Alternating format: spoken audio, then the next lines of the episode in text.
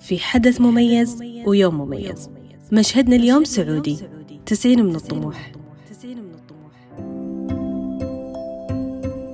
في التسعينات جينا لهالحياة لا حنا من الطيبين ولا من الجديدين. وسط هذا الضياع كنا نشوف التغيير كنا نعرف راح نكون أبطالة.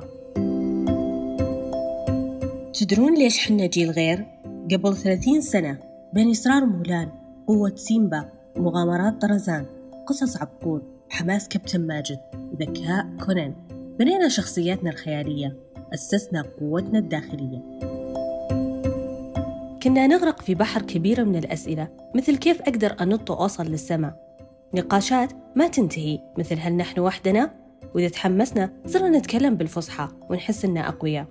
وأنا كنت أسأل نفسي أقدر ألعب بالكورة اللي ببرج الفيصلية؟